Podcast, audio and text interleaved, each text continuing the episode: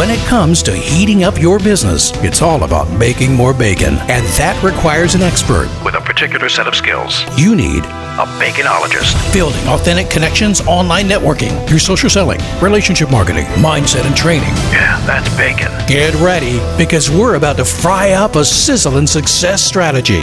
This is the Bacon Podcast with your host and business baconologist, Brian Basilico. It's a lot of bees, man. Welcome, everybody. I'm your host, Brian Basilico, and this is the podcast where you learn to make your business sizzle online. So, are you ready to fry up some new business? Hey, peeps. I am uber excited today. I have a great guest joining us from across the pond over in Ireland. Her name is Jill Holtz, and she's with a company called My Kids Time and she helps brands and her customers resonate with parents. So Jill, how are you doing today? I'm great. I'm waving to you from the other side of the Atlantic. Oh look, I can see you. I can actually see Ireland from my house. Not really. But you have a little bit of history to share with my peeps. You live in a town that has ties back to the United States. So tell us about that. Yeah, yeah, Brian. So thank you first of all for having me. So I live in Galway now, um, having uh, come a roundabout route via the United States. I ended up in Ireland, and Galway um, is wet is east of Boston, and it became uh, a place on JFK's uh, tour around Ireland. And he stood in Galway and said hey guys, you know, next stop is Boston. So um, Galway has always had a warm spot for JFK. Hmm. So if you jumped in the Atlantic Ocean in Boston, missed all the icebergs, and swam straight over, you'd end up in Galway, right? You would head end up in the west of Ireland, exactly. Excellent. Well. What I like to do to get started is get my audience to know your backstory. So, can you tell us how you went from standing on a bridge counting cars to helping brands create a bridge to parenting? Well, uh, yeah, it's funny you asked me about that job, and um, it was a student job actually. So I always kind of worked in um, data driven jobs, I suppose. I was working for transportation, different uh, utility, different software companies. So I always had a kind of a data background. Um, and what's really interesting now is I ended up in this uh, with my own business. As you said, we connect brands to parents. We do that through digital marketing and insights. And it's really interesting to kind of bring a data perspective. Um, and I think we can have a, a chat about that because that was really interesting last year as well. So, My Kids Time is basically an information website for parents and we work with all sorts of businesses to bring their message in front of parents to help activate parents and what we've learned over the time is really how to hone a message in a way that parents will take notice of and do something about mm-hmm. So during the pandemic, we know there was a lot of disruption, but exactly, yeah. What happened to these brands in the middle of this pandemic, and how did you help them overcome some of the challenges? Well, I think there were two types of outcomes for businesses. Either they stayed open and became wildly busy. um, that would be kind of retail, for example, or else they just had to shut up shop, um, just like everybody, and kind of look at what they were going to do. How could they bring any of their product or service online?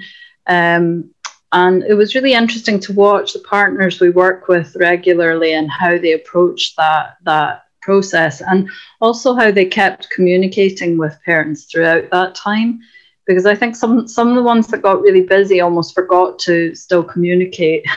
they were just so busy, which is fair enough. I can understand that. But if you don't constantly keep in touch with your customers and tell them stuff, that that's an, an important thing, I think. So you could see good examples of that happening. The ones that closed then were, were really kind of left bereft and wondering what are they going to do, how are they going to bring, how they're going to keep that connection so that when they reopened, um, that they were ready to to go, as it were. Yeah, that makes sense. So while we were talking up front, you said there were three core things that you were able to do to help these brands survive. What were those? Well, I, I think first of all, it was about really mining the data, um, getting into the Google Analytics on your website. Um, I work with a lot of small businesses as well as doing my own business, Brian, and, and often they don't even look at Google Analytics. They might have had it set up by the web guy, and it's really interesting to look at not just obviously where people coming from and who they are and how they're interacting, but what are they actually looking at in terms of the content on your website? And there's a lot to be gleaned um, from that. So one of one of the first things we we really started to notice on my kids' time was what kind of content were parents looking at, and it really reflected the changes in, in family life if they couldn't travel, then all the travel section on our website just went to zero, understandably. But what was interesting was like, what were people looking at? What were they? Re- what was resonating? And for us, um, was to try and use that to to then go and talk to parents. So again, this is another thing. Your your recent guest Tim Ash mentioned this. Nothing beats going to talk to your customers um, to ask them. So going to talk to parents, which we do regularly, and asking them, hey, we notice people are looking at this type of content. Do you want more of that? What would be useful? Because ultimately, if you can be useful to your target customers, um, that's what's going to bring them to you. So that was kind of the first thing was like really getting into the Google Analytics and then being able to adapt um, through through what you see and how you pivoted your business and communicating that really well. I, I, mentioned there's being too busy to communicate. I don't think that's an excuse. You you need to tell. So what I mean by that? Let me give you an example. If you were continuing to stay open and you had your store, how were you communicating to your customers that it was safe when they came to your store? What measures had you put in place to reassure them? Because we were all in this crazy pandemic situation. Um, I think the other le- big lesson was is about that. How do you remain flexible and fluid? That can sometimes be tricky. Um, if you're used to doing things in a, in a certain way, or you're used to your revenue coming in a certain way, how can you be flexible and adapt? Um, and again, talking to customers, talking to non-customers is important as well um, using different channels and, and to kind of overlay on top of what you know about your business to help you make those decisions to be more agile and flexible. Yeah. So I saw a lot of the same thing during the pandemic with bigger B2B companies, and that was they were struggling, they were trying to figure things out. But let's face it, not only do people not read their analytics, but generally they don't understand them. So let's kind of dig a little deeper into mining that data and what did it tell you and what did it tell your customers? So what was interesting i think the, i suppose we're a bit unique brian because we produce a lot of content that our end user which isn't our customer but our end user our parents they come to our site to get solve problems you know solutions to problems basically. Whether that be an idea for dinner for tonight for the family or where what are we going to do at the weekend or what's the latest movie we should watch? So we we produce that content. But when you when you look at that and understand what are people and, and very simple metrics are dwell time. Are they bouncing straight off that piece of content? Or are they spending time? Where are they going to after that? Sometimes it's about spending assigning now it's a rabbit hole i agree and it can be a bit overwhelming but it's about spending time, assigning some time every month to look at your analytics, understand behavior, understand what's changed over time, where are people going, and then I think you have to overlay on top of that. You can't, this tells you what people did, so you then need to understand why. So, this is where um, we've developed um, a second service of our businesses where we can get panels of parents um, together on our own private platform. And we can ask them to take a look at, at websites, for example, just as one example, and give some feedback so that you can try and understand the why. Um, so sometimes um, it can be a very simple process of, of asking a few, a few friendly customers that you have to give you feedback as well on your website so that you just get that richer layer on top if you don't understand the why, then you can't really make decisions about what you should change. You could be testing button colors, as Tim Ash said to you recently. But if you don't understand why people are re- doing what they're doing, then the button color really is immaterial, isn't it? Mm-hmm. So, with that data, what did it tell you and how did it help you mm. Get your customers to be able to adapt to the changes that were happening rapidly in front of them? What did you see and what did you tell them? Well, then, but I think the best thing we did, Brian, during last year was really to talk regularly through our own channels um, about what were parents looking and reading and re- what was resonating with parents. So, if you are trying to market to parents, helping that brands to understand a little bit better about what matters to that segment is really important. So we've been doing really deep dives both with our analytics and our content on My Kids Time, but also through talking to parents regularly to really get to grips to what matters to them when it comes to say buying baby products or it could be shampoo or whatever the category is. What is important to them? Where do they find information about? What what information would be useful to them? So if you take the example of um, uh, buying insurance okay what what piece of content would help you in that journey and obviously there are different stages in that journey if you're buying insurance as an example um, and all of this is about us again um, as our own brand and the relationships we have with our business partners is if we can add value to them that helps build trust i think building trust online is really important um, it's something again that I think businesses sometimes forget. They, they sort of think of the online as just another channel, but it's a really important one now. And how are you going to make sure people, when they come to your online channels, that they really trust you, particularly if they've never met you before? Yeah. And in the B2B world, I mean, it's really about, you know, creating content that will generate a conversation. Yes. How do you get them to pick up the phone? exactly. And, you know, I don't know what you have over in Ireland that's different. You know, maybe you can shine a light up from Stonehenge, talk to the Druids. I don't know. I no idea. but I think, you know, we're all human. And, no matter what you do or what your business is, the key thing is how do you read the data to get people to want to take some sort of action, right? Well, I do think, yeah, I do think there's one Irish tradition, and, and I'm sure you'll agree, is the, the kind of storytelling. They had a big history of oral oral um, history, you know, handing down stories over many years. And I think, you know, this has been a hot buzzword recently in marketing, hasn't it, Brian, mm-hmm, about yep. storytelling.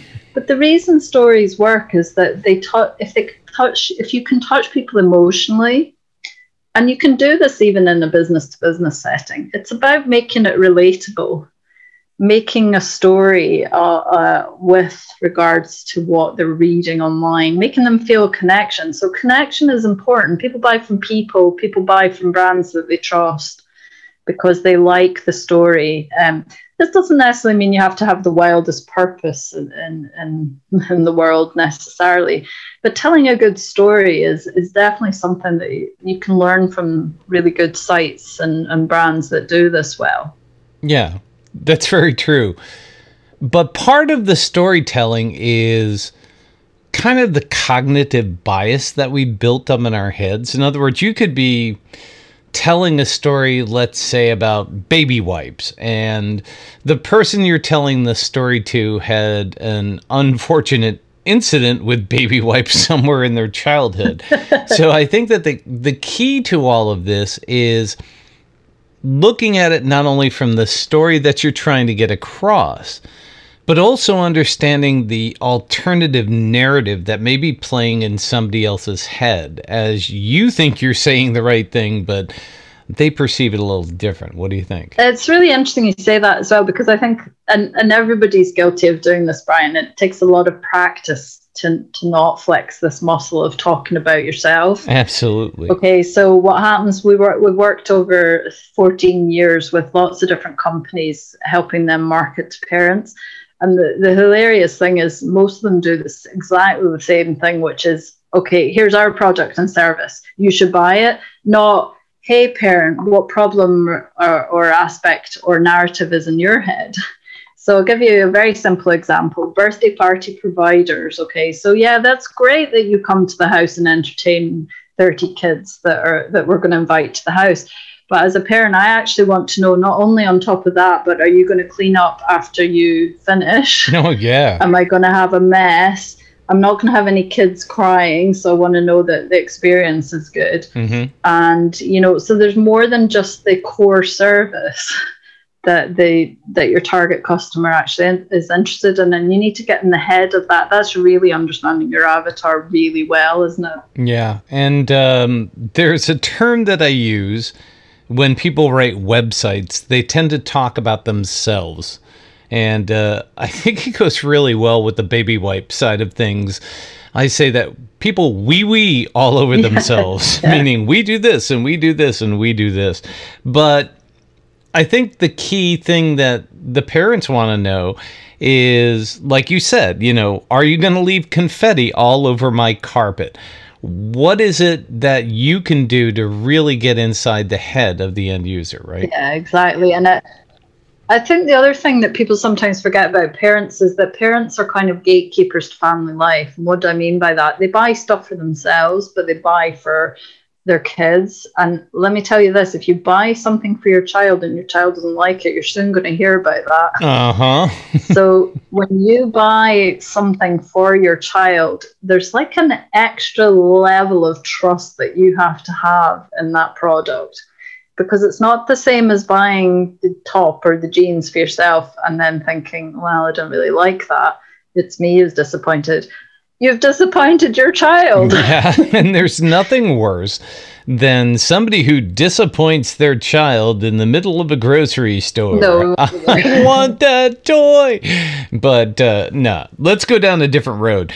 And one of the things that you also talk about is having to be fluid and flexible. And I did something at the beginning of last year. I told people don't panic, pivot. And I thought it was really cool. And what I meant by pivot is when you play basketball, you hold one foot down, you look around where to pass the ball. But what my friends ended up hearing when I was doing that was a scene from Friends when Ross, I think it was Chandler, were carrying a, a sofa, you know, up the stairs, and Ross kept going, pivot, yeah, pivot. Yeah. and but in reality, what we really had to do was learn how to take the resources that we had and make them relevant now in the moment. So that's what I meant by pivot. Absolutely. And what's really interesting, isn't it, Brian, that some businesses who did this well now have brought in new revenue streams that they wouldn't have had before um, because they have been adaptable to the situation and they have listened to what people wanted and looked at the external factors. If you think about it, last year was the perfect storm of what you're supposed to do with strategy for your business. You're supposed to look at the macro and you know external factors. You're supposed to look at your SWOT. You're supposed to look at your differentiation and your and then your marketing and where you're going to all the P's of marketing and all this. It all kind of had to be done in a hurry as well um, to keep the revenue coming in. So it's kind of an interesting microcosm of what people should have been doing constantly anyway, but that, that they weren't forced to do so. The external environment has really forced businesses to adapt and change um, and, and look at what was going on externally, what they could do internally, look at what they needed to put in place to change and I think they're going to come out stronger. The ones that will survive, I know it's really sad, a lot of businesses won't survive out of this, but the ones who will, I think, are going to come out stronger and better for it. Yeah. And I think one of the key things to think about here is if you come out with something different, you become fresh to your customers again. Uh, an example would be Apple. You know, you get the iPhone 9, iPhone 10, iPhone 11, I mean, 12, 13, 14, whatever it is. I yes. mean, now it rings an alarm, but in the future, you know, it might poke you. But, you know, is that a big difference? But then you look at something like Apple Tags and you go, ooh, this is new. All it does, it's a, it's a cheap $29 little thing but it adds a location to non-Apple products, so you can put it on your bags or your dog or whatever you want. But I think the key message here is Yeah. how do we remain fresh and interesting to our clients?